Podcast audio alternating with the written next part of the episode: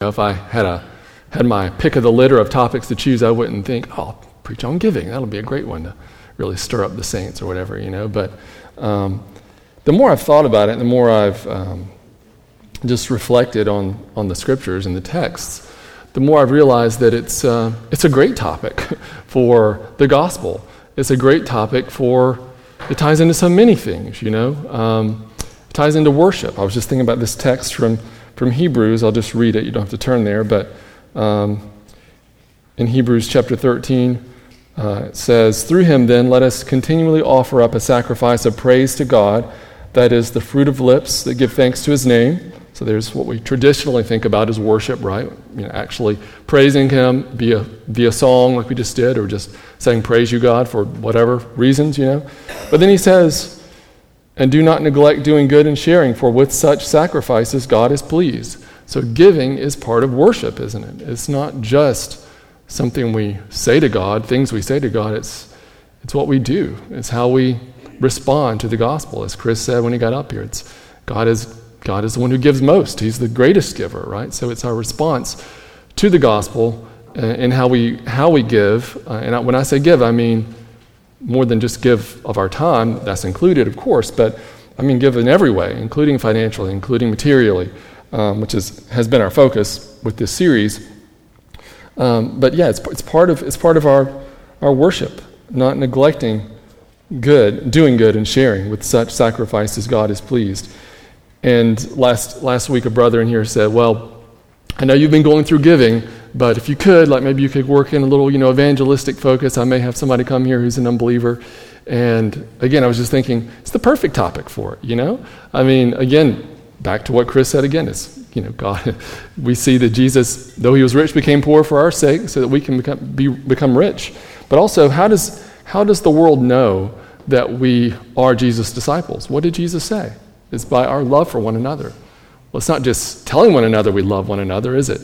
I mean, we should do that, obviously, and I think we do that, but it's like the old DC Talk said, lo- song said, love is a verb, you know, to be cheesy. I mean, it's, it's true, though. It's a, it's a, it's a, it's a expression um, that we should be having, uh, something tangible, right? That we love one another, and we can sort of say, yeah, we love each other, we know that because of this and that, because we invite each other over into our homes, because we care about when we're out of work or when we have certain needs that were medical needs that are not being met and we, we meet those needs or whatever it is. I mean, a myriad of things, right?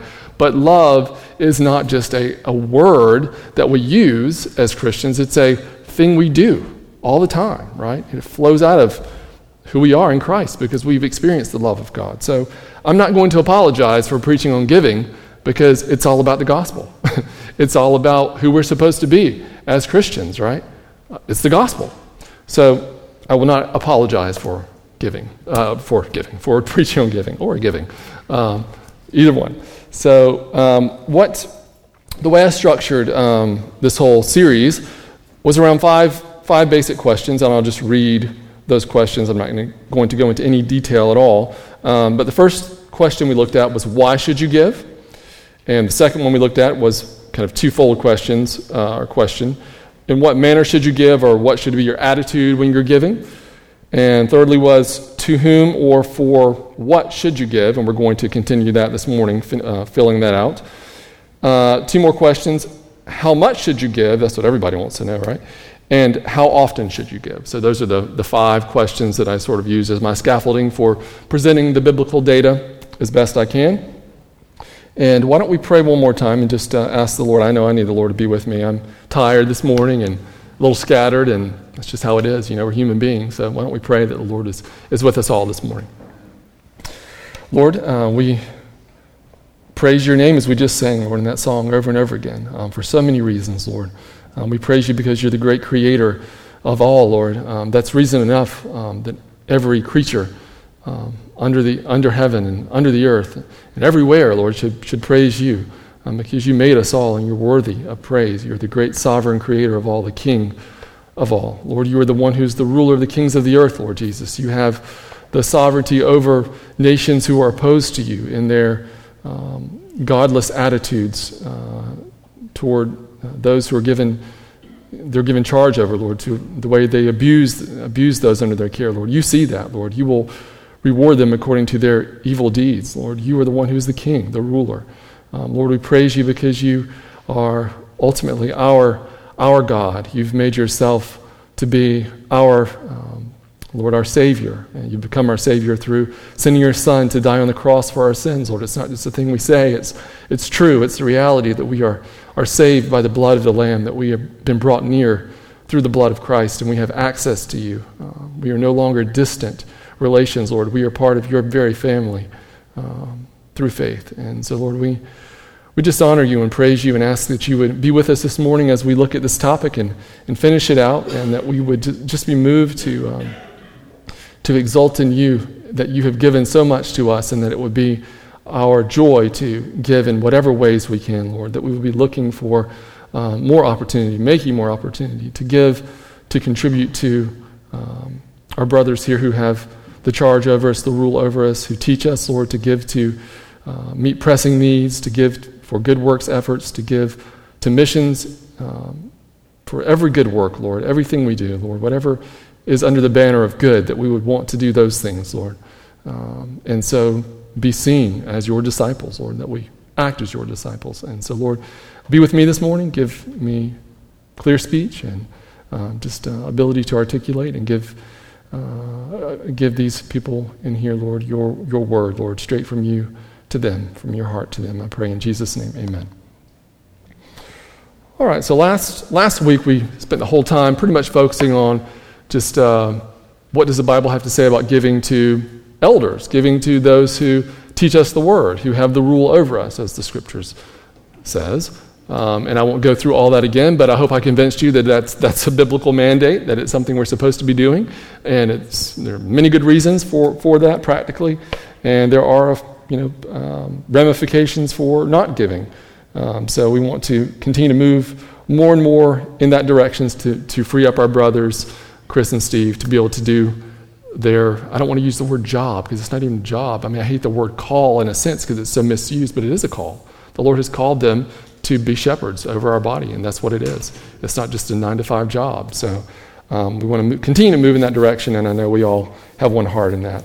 Um, this morning, I want to continue on in that, that third point about to whom should we be giving and for what. Um, and the next uh, point I want to make is that we should be giving to meet needs of Christians first and then non Christians secondly. Um, so the first text we're going to look at, again, yet again, is Galatians chapter 6. So you can turn there to Galatians 6. now, this, this is a text we looked at last week, um, focusing on what it has to say about um, sharing with those who teach us. The one who has taught the word is to share all good things with the one who teaches him. And I argue that those good things are, are not just words of encouragement, though it certainly includes that, but it's monetary in nature. It's taking care of their needs so that they can uh, be freed up to teach us the word accurately, faithfully. It takes time. Um, and then Paul goes on, I'll just read down from verse 6 through verse 10. Um, Paul says, Do not be deceived, God is not mocked, for whatever a man sows, this he will also reap. For the one who sows to his own flesh will from the flesh reap corruption, but the one who sows to the Spirit will from the Spirit reap eternal life. Do not lose heart in doing good, for in due time we will reap if we do not grow weary. So then, while we have opportunity or while we have time, let us do good to all people, and especially to those who are of the household of the faith.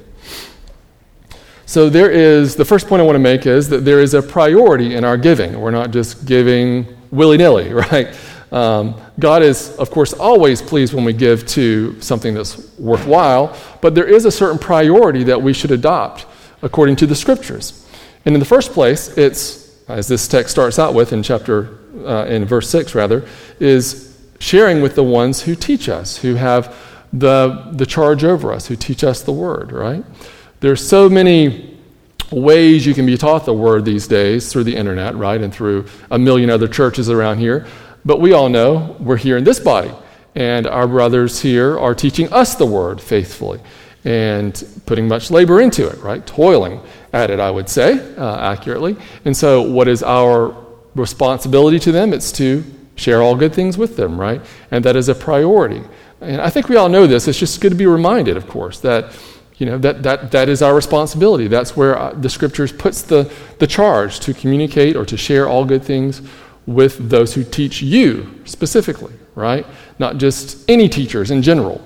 You know, there are lots of teaching ministries out there, again, on the internet, and many of them are teaching sound doctrine, and, and they could certainly use your money well, of course. But that's not where the scriptures puts the priority in giving, is it? It's with those who teach you specifically, right? There was no internet in the first century, we know that. Um, there were lots of traveling teachers going around, but, and of course, sometimes they did raise money for those traveling teachers. But the, the, the basic pattern is give to those who have the charge over you and are teaching you. So that's the first priority. But then, more speaking more broadly, um, there's a priority in the sense of giving to Christians first and then unbelievers secondly, right? Um, it is always brothers and sisters first. Why? What does the, what does the passage say here? It says in chapter, t- uh, chapter 6, verse 10, let us do good to all people, and especially to those who are of the household of the faith. So it's interesting. It, the reason that it grounds giving to Christians first is not because Christians are more worthy in some sense or more human or whatever. You know, we're just all people, of course, but because we're family, right? Who do you, I mean, if you have, if your child is, you know, um, has some medical need and the neighbor next door has the very same medical need, are you going to meet the, the, the neighbor's need and not your child's first? Are you going to see them as equal? Of course not, right? You're going to take care of your child first. Why? Because they're of your household, right? And the Bible says we are of the same household. We are family. We are of the same family. Therefore, we meet each other's needs because we are family. Um, not to the exclusion of strangers, not to the exclusion of outsiders or unbelievers, but as a priority. Um, so, even though Christians take priority, we're supposed to do good to all people, the passage says.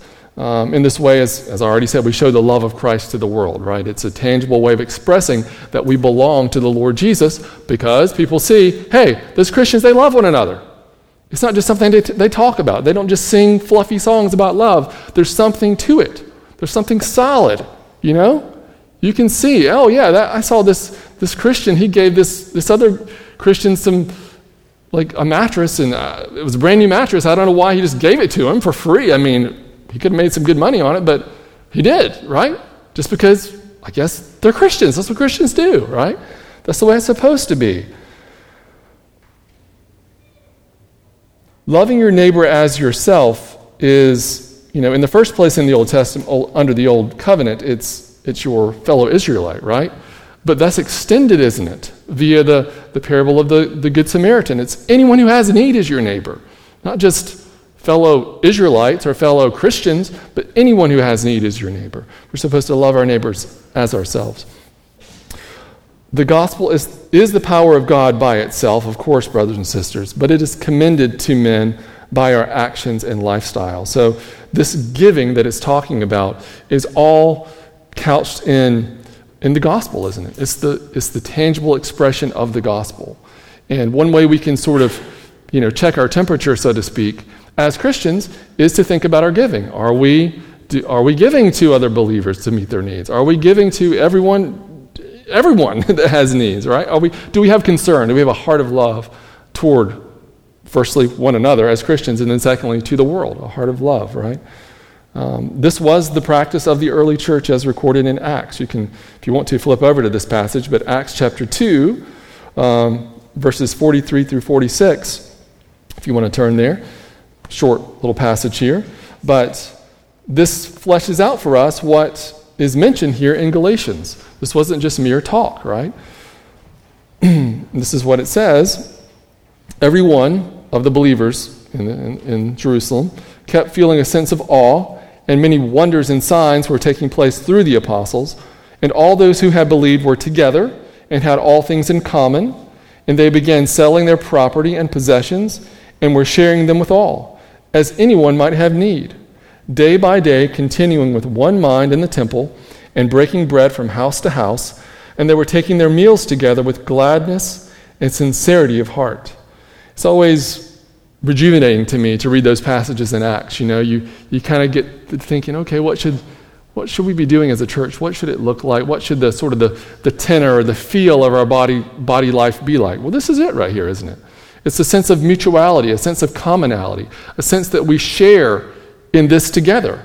We share in the gospel together. We share in each other's lives together. That we are members one of another. We're not standing by ourselves on our own two feet, as it were. We stand together in this faith.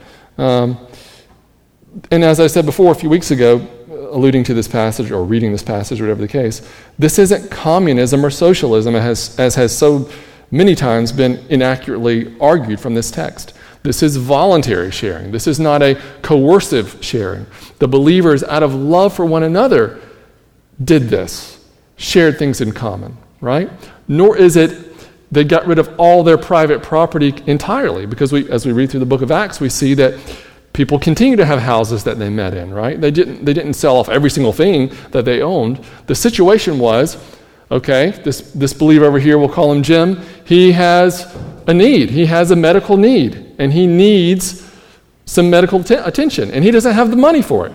But I have a field, an extra field. I can sell that field. I'm not using it for anything particularly right now. I don't need it. And even if I do need it, I, I have another. It's okay. I'll be fine. I'm going to sell off my field, and I will use those proceeds, the money that I get from that field, to provide for Jim's medical needs, right? That's the kind of thing that's being talked about here, right? It's not communism, it's not socialism.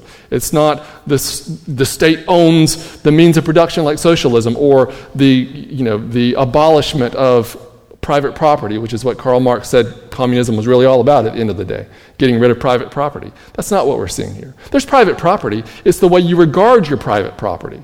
It's private property for held for public good, so to speak, as needed, right? As occasion demands.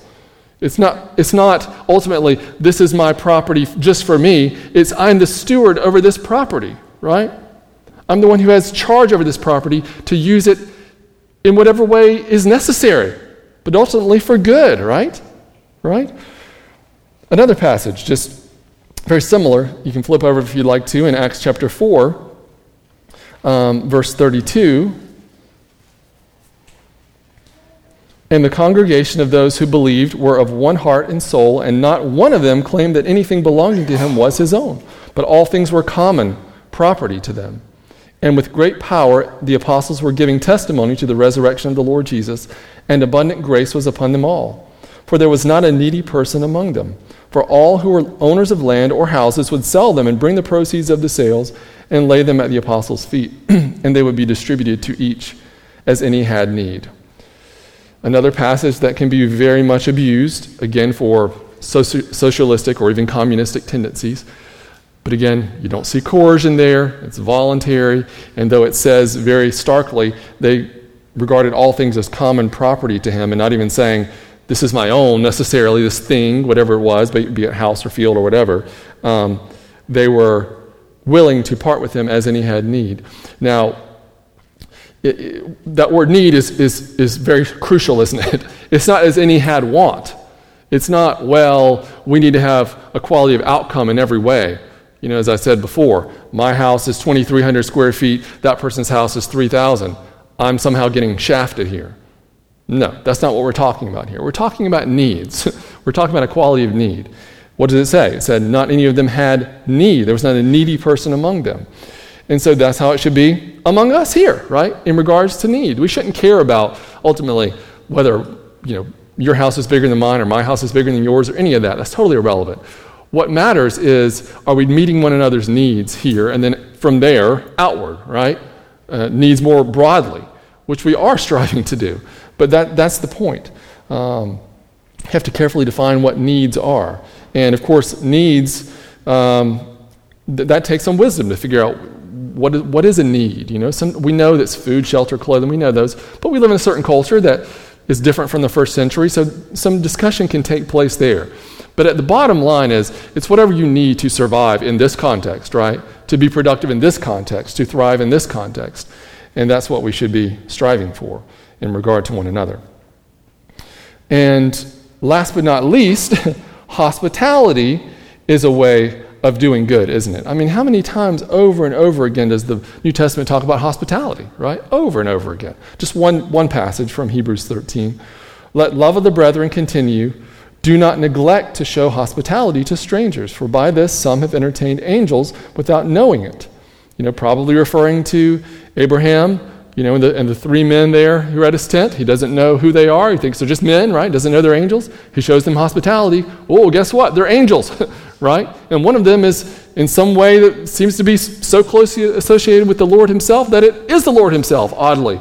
You know? Strange passage. But Abraham is there with these men showing hospitality, and the writer of Hebrews is saying, don't neglect this, right? Over and over again, he's, he's talking about neglect in Hebrews. That the, the, the audience that he has in mind is they haven't turned wholesale away from the gospel, they're slipping away from the gospel, which is more dangerous in many ways, isn't it?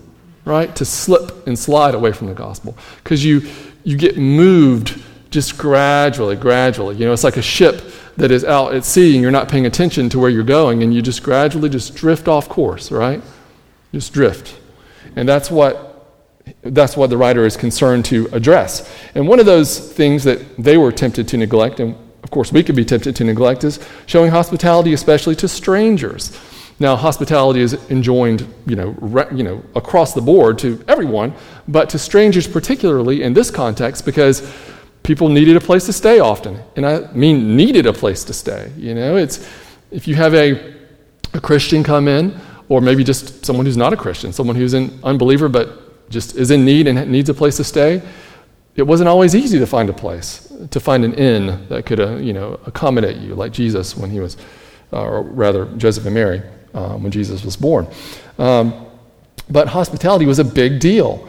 Uh, and it's still a big deal. You know, it's one way that we share with one another. It's one way that we share the things we have with one another by opening our homes, by you know, sh- having fellowship in that way, sharing of the things we have. We don't want to neglect to show hospitality. So, much more could be said, but I'll leave it at that under this heading. We're to be doing good to all men, but especially those of the household of faith. That's always the priority in our giving with one another because we are family. We're of one another, members of one another. What's another place or way in which we should be giving? uh, something we should be giving to? Well, it's supporting good works efforts. Another little word or phrase that we see over and over and over again in the New Testament, right? About good works. And good works is a very broad term uh, that's variously applied, but it certainly includes uh, finan- a financial component. Well, listen to this passage from 2 Corinthians 9 8. And God is able to make all grace abound to you. Now, this, this is again from in the context of We've looked at this passage weeks gone by, but in the context of uh, collecting money, Paul's trying to collect money for the Jerusalem saints from the churches there in Achaia. And he's saying, hey, when you give, you don't need to worry about being provided for. God's going to provide for you, right? And he says, God is able to make all grace abound to you, so that always having all sufficiency in everything, you may have an abundance for every good deed. So, when we have a heart to give and we do give, guess what God's going to do with that heart? He's going to give you more money so you can give again. That's all He's looking for. He's not short on resources, He's short on hearts a lot of times, unfortunately, right? He's short on someone who actually wants to do His will, who wants to give to meet pressing needs, or every good deed, as it says, uh, says here. So that you may have an abundance for every good deed. You know, James says that you, you, you, you're asking and you don't have why? Because you want to spend it on your own pleasures, all right? We can easily do that. It's so easy to do. You know, we've all done it, surely. And, we, and maybe not even intentionally, certainly, but we, we think we're asking with proper motives, but really it's we're wanting to spend it on ourselves. But that's something we have to ward against, isn't it? And guard against. Jesus says that we ought to be on guard against all greed and covetousness, right? As if the things of this life are really anything, right? We're, we're, we're seeking for that which is life really, truly, indeed, right? And it's not made up of things here in the here and now. God knows what we need, and He's going to provide for us. But He wants us to set our hearts and our minds on the things above where He is, knowing that He, he understands our plight. He understands our day to day needs of this life, and He's going to take care of us. Um, so, good, good works efforts, good deeds. Um, I think this passage next passage we're going to look at, 1 Timothy 5 9 through 10, sort of captures uh, the, I won't say the essence, but captures a, a nice slice of what's going on here with this word or this phrase, good deeds. Um, 1 Timothy 5, as we looked at again last week, was, I think it was last week, yeah, uh, is a passage that talks about first giving to widows, then supporting elders, and then deals with slaves and masters. But in the context of talking about providing for widows who are widows indeed, this is the qualification. Or these are the qualifications, I should say. 1 Timothy 5, verse 9. A widow is to be put on the list only if she is not less than 60 years old, having been the wife of one man, having a reputation for good works, and if she has brought up children, if she has shown hospitality to strangers, if she, have, she has washed the saints' feet, if she has assisted those in distress, and if she has devoted herself to every good work.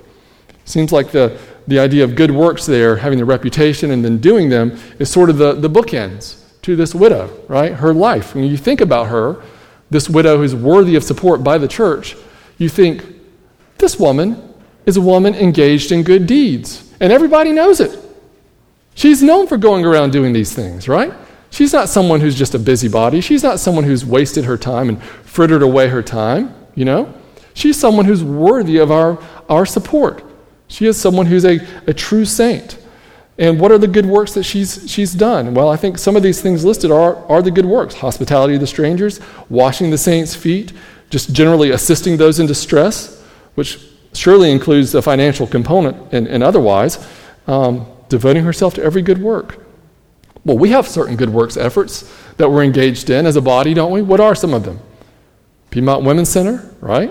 That's definitely a good work.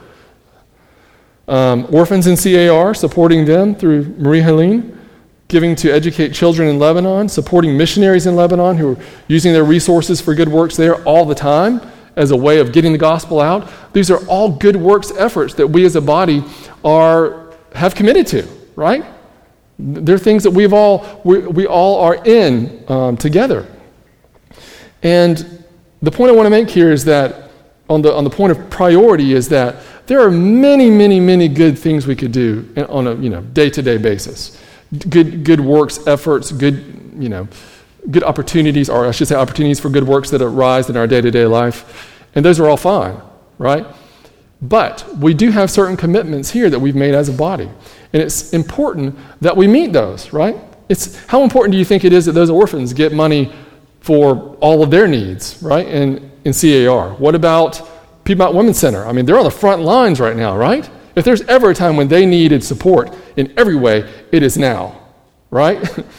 um, what about, again, brothers and sisters, Dan is a man worthy of our, worthy of our support, right? He's a man worthy of us to get behind as we have and even more, more and more as much as we can because what he's doing there is unbelievable. I can't, I can't believe how many good works efforts he's involved in. I say he, I know it's not just him, but he's sort of the spearhead, the impetus. But how many things they're doing over there. It's just unbelievable, isn't it? And this is a man and his family and all those believers there that we are supporting and can fully get behind.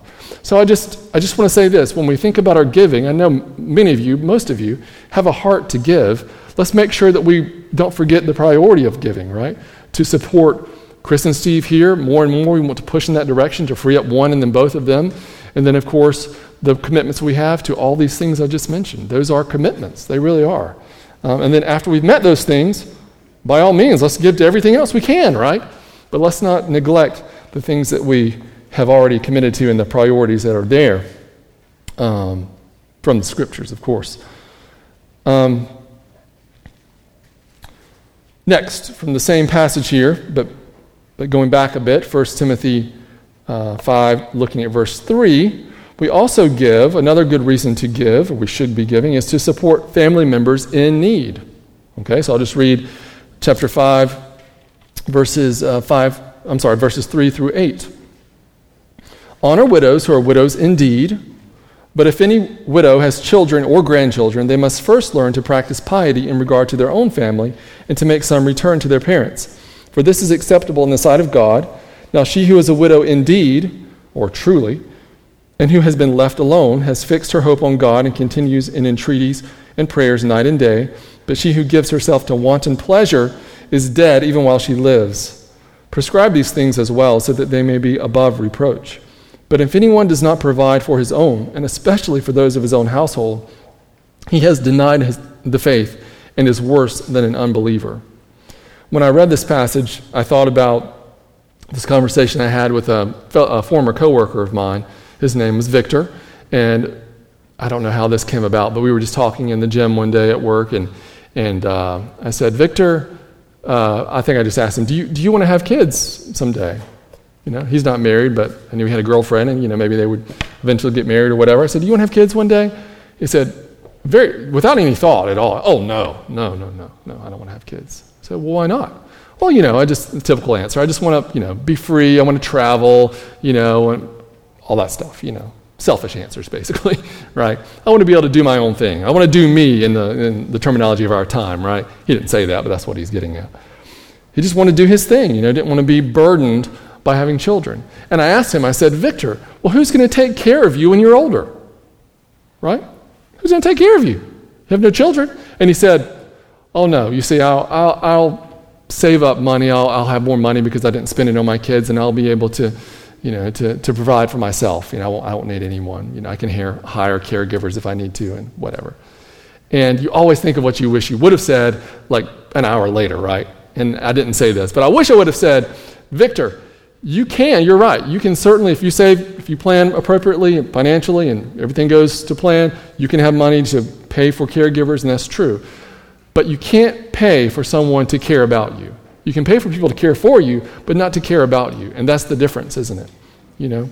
And children are supposed to both care about and then care for uh, I might say children, sorry, say parents. Children are supposed to care about and care for their parents. That is the way it's supposed to go, right? Honor your father and mother. There's that word again. And as I said last week, honor is not just a word that just sounds nice. It's not just think of highly or revere. It's take care of. It's take care of. It's provide for financially if needed. And that's what Paul is getting at here in this passage. He's saying, if there's a widow who's a Christian, who has children or grandchildren, and they're able to take care of this widow, it's their responsibility to, to practice piety, he says, practice holiness in regard to their own family and make some return to their parents. See, kids, we are investing in you, uh, as parents, we're investing in you right now. you don't realize that, but we are. We're investing in you. We're putting our time and our effort into keeping you alive, first of all, right? And then into trying, trying to shape you into the people that you need to be. And as we get old and decrepit, which many of you think we already are, but we're going to get more old and more decrepit, decrepit, you're going to have to, well, you ought to, be there to take care of us. That's just how it is. And there's nothing wrong with that. That's how it's supposed to be. There's a priority here established.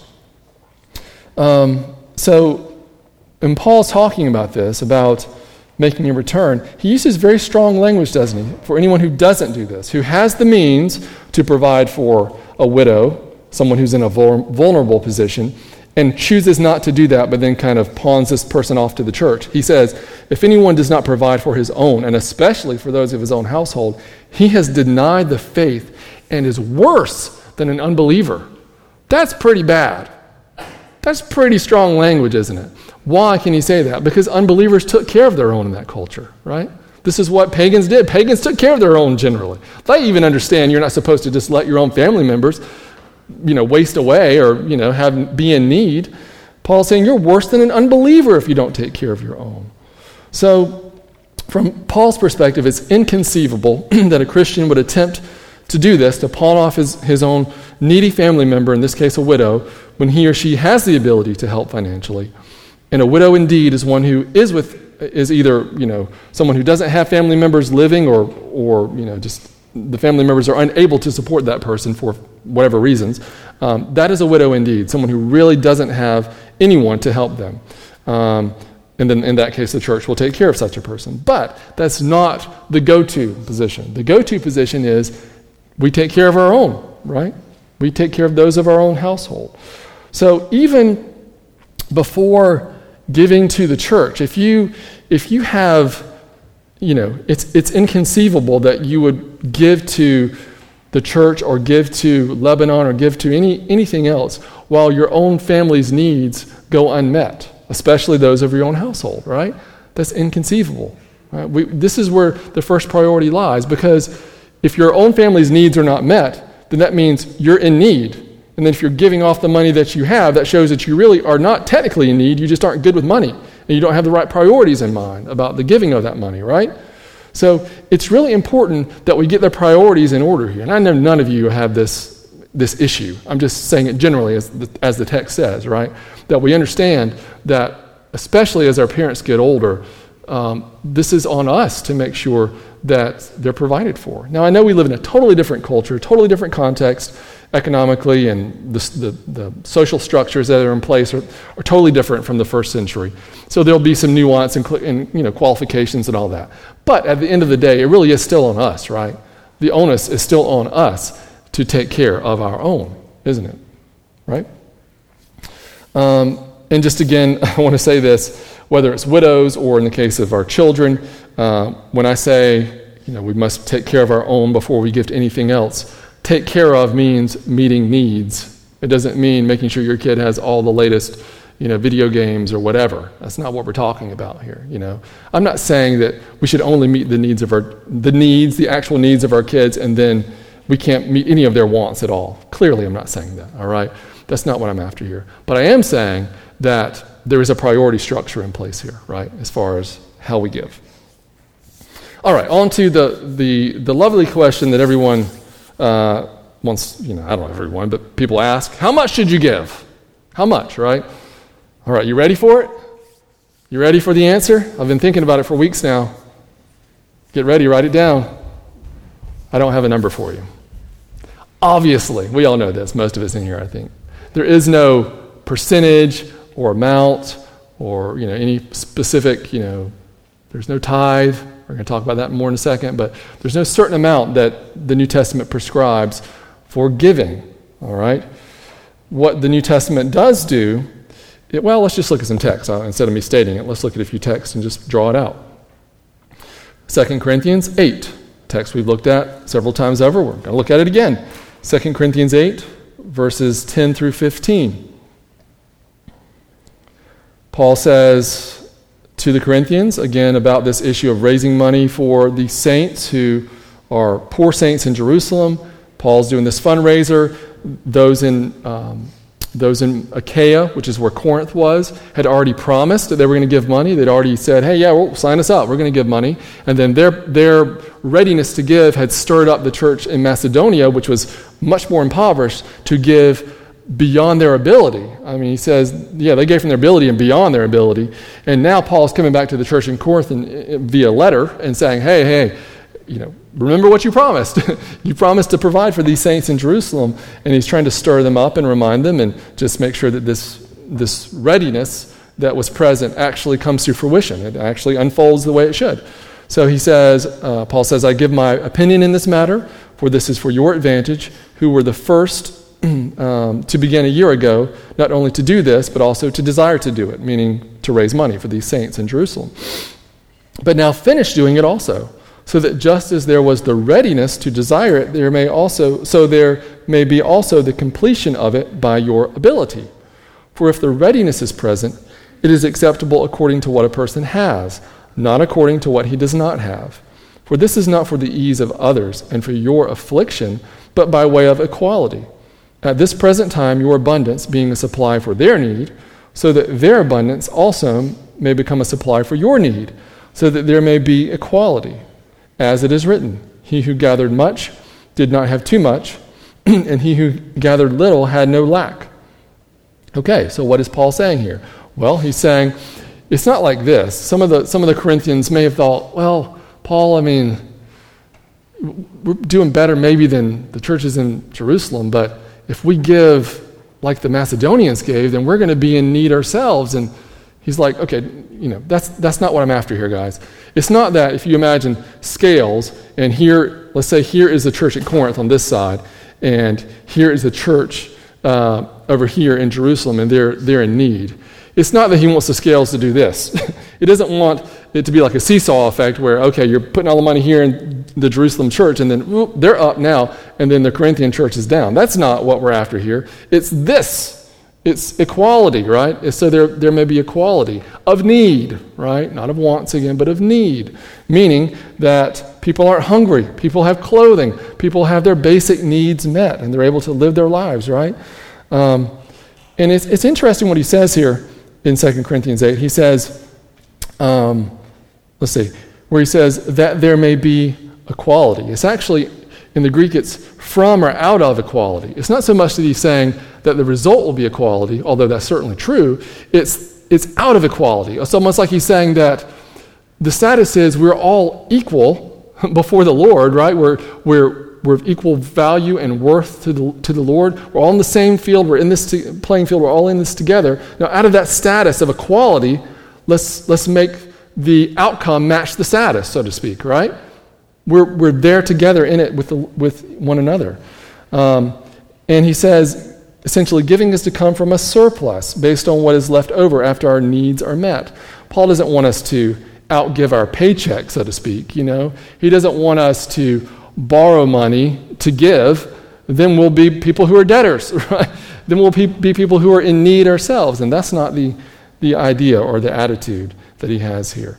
Um, we should not give to the extent that we are afflicted and become needy ourselves. That's not the goal. Now, he does say, you know, in, in 2 Corinthians 8 here that, that the, the church in Macedonia gave out of their affliction, you know. And that is true. That is true. But that's not, that's not the norm. It's not the norm. It's not the norm to put ourselves in a position where we are at need, or in need, I should say, and, and need to be recipients ourselves. Um, that, wouldn't fix, that would not fix a problem, it's just a relocation of the problem, right? The goal, again, is balance. The goal is balance. Paul wants us to give generously but responsibly, given what we can give, the result being that needs are met and that no one is afflicted because they lack the necessities of life. Um, we saw that principle at work in Acts as well, right? That they were meeting all the needs that any saint, you know, had. Um, another passage, if you want to flip over just a little bit to chapter 9 of 2 Corinthians, verse 6, Paul says, Now this I say, he who sows sparingly will also reap sparingly, and he who sows bountifully will also reap bountifully. Each one must do just as he has purposed in his heart, not grudgingly or under compulsion, for God loves a cheerful giver. And God is able to make all grace abound to you, so that always having all sufficiency in everything, you may have an abundance for every good deed, as it is written. He scattered abroad, he gave to the poor, his righteousness endures forever. Again, Paul doesn't throw out an amount. He doesn't give an amount that, you know, is sort of a, a flat fee or something like that, or a flat tax, you want to, we might say. It's not like that. In the new covenant, we operate from the level of the heart. We don't need, there, there are laws, there are rules, sure, but the heart is, is what is our guiding principle in, in everything, including in giving, right? So Paul could say, yeah, give this percent or that percent, but that's not how, that's not how it works in the new covenant. You know, even in the old covenant, though they had the, the basic tithe to take care of the, the, the Levites, the priesthood, you know, they still gave even more than that. There were free will offerings. There were collections, of course, for constructing the tabernacle itself, so that they had an abundance when they were constructing the tabernacle in the wilderness. Um, you know, it's, it's a little bit difficult in the Old Testament to determine how much did the average Israelite give, but some have estimated it's anywhere between 20 and 30 percent. 22 is kind of a a number that I saw someone had put out. You know, I, I, don't know. I haven't looked at it in detail to figure it out exactly if it's possible to figure out, but it was probably more, probably more than 10%. But the point is that it's about what you have purposed in your heart, not grudgingly or under compulsion. God loves a cheerful giver. If we're shaped by the gospel, brothers and sisters, and we have a desire to, for all the things we've looked at in this whole series, to meet those needs and those obligations for the sake of the gospel, then we're going to give the way we should. We don't need to so much worry about the amount in a way. It's really worry about your heart. it's get before the Lord and, and, real, and, and, soak yourself in the Word of God and the gospel. And out of that, out of that gospel saturation, you will be a giver. or you're not understanding the gospel rightly.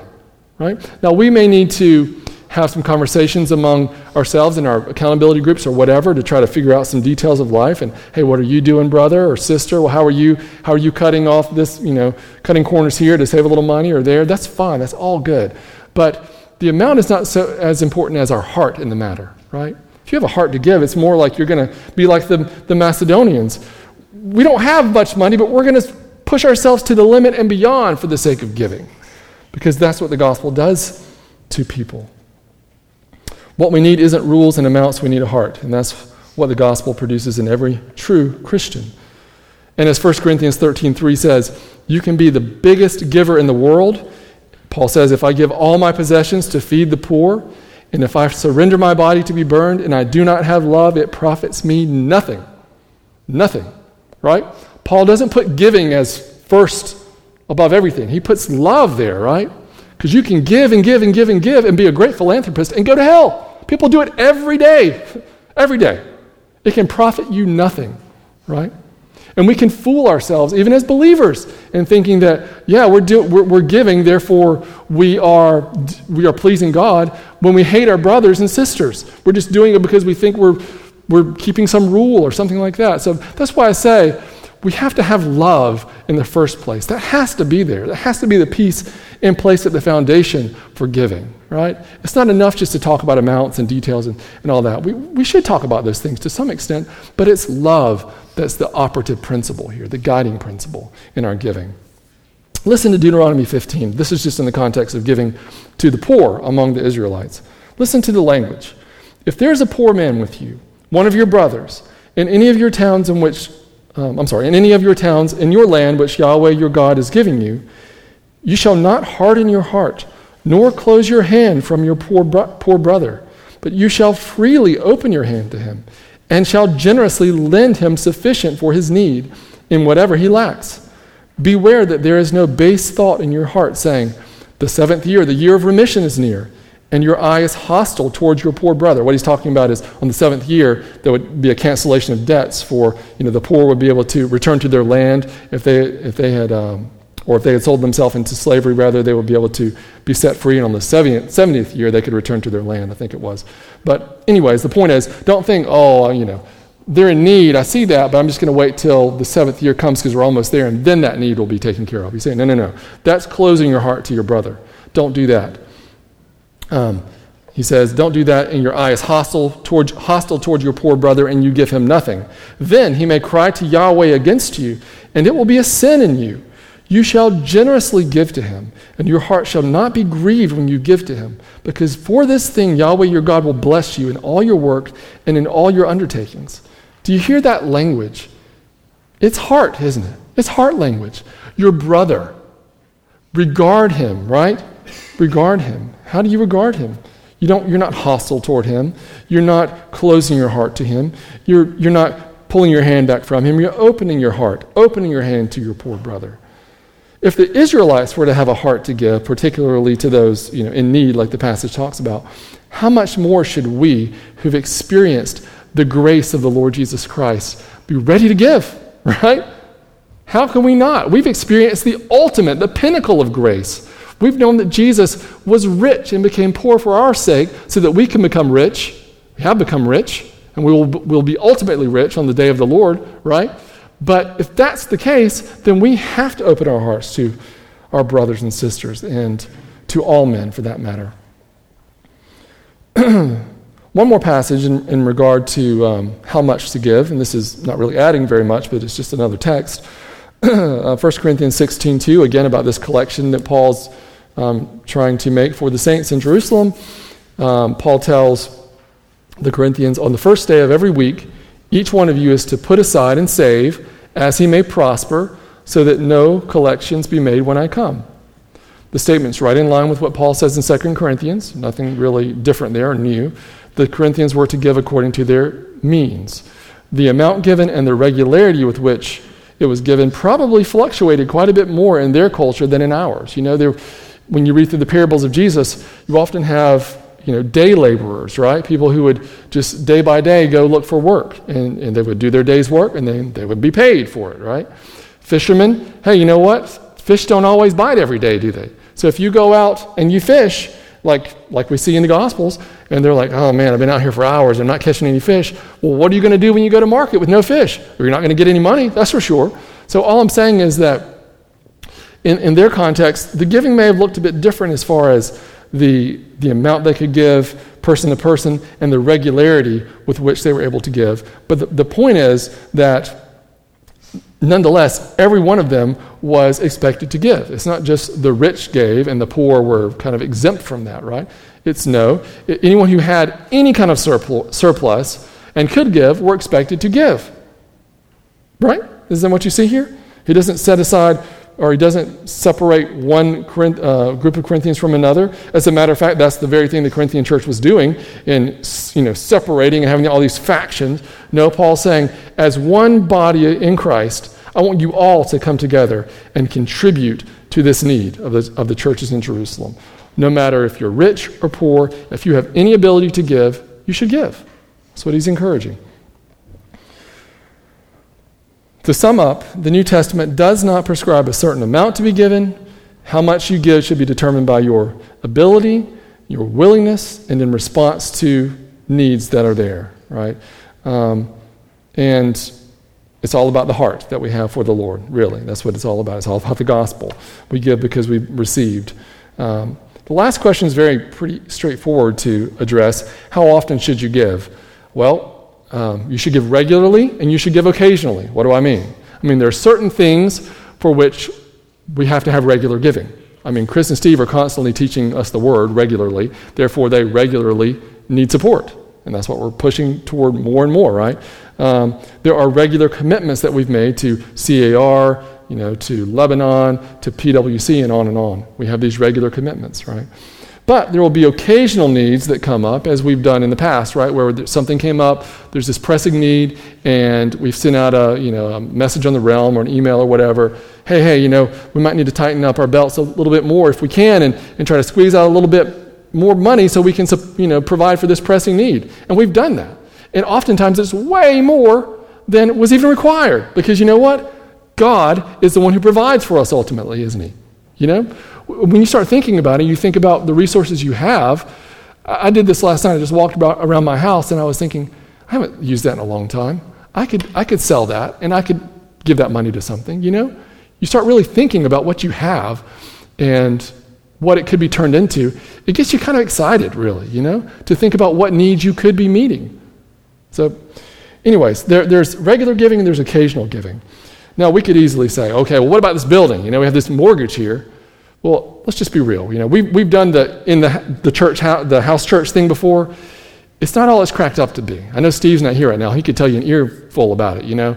It's, uh, it's not a sustainable solution, I can tell you that.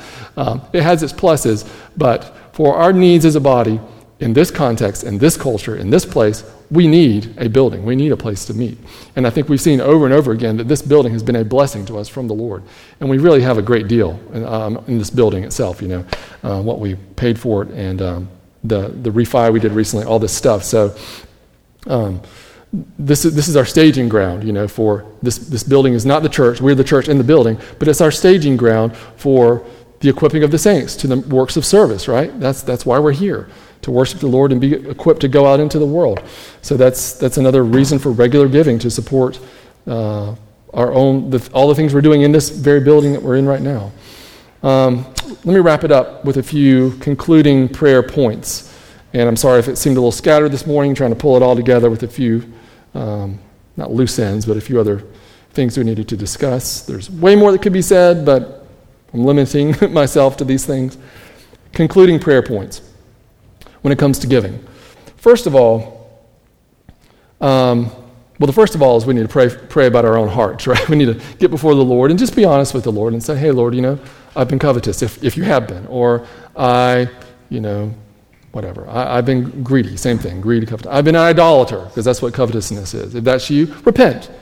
It's not complicated. It's not something you need to weep over day after day. Just be honest before the Lord. I've been covetous. Help me, Lord, right? Tell your accountability group, i have been covetous. Help me. Keep me accountable, right?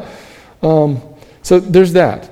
Um, but we need to also saturate our minds in the scriptures on the opportunities, the positive things that we can use our resources for, for the sake of the Lord and His gospel.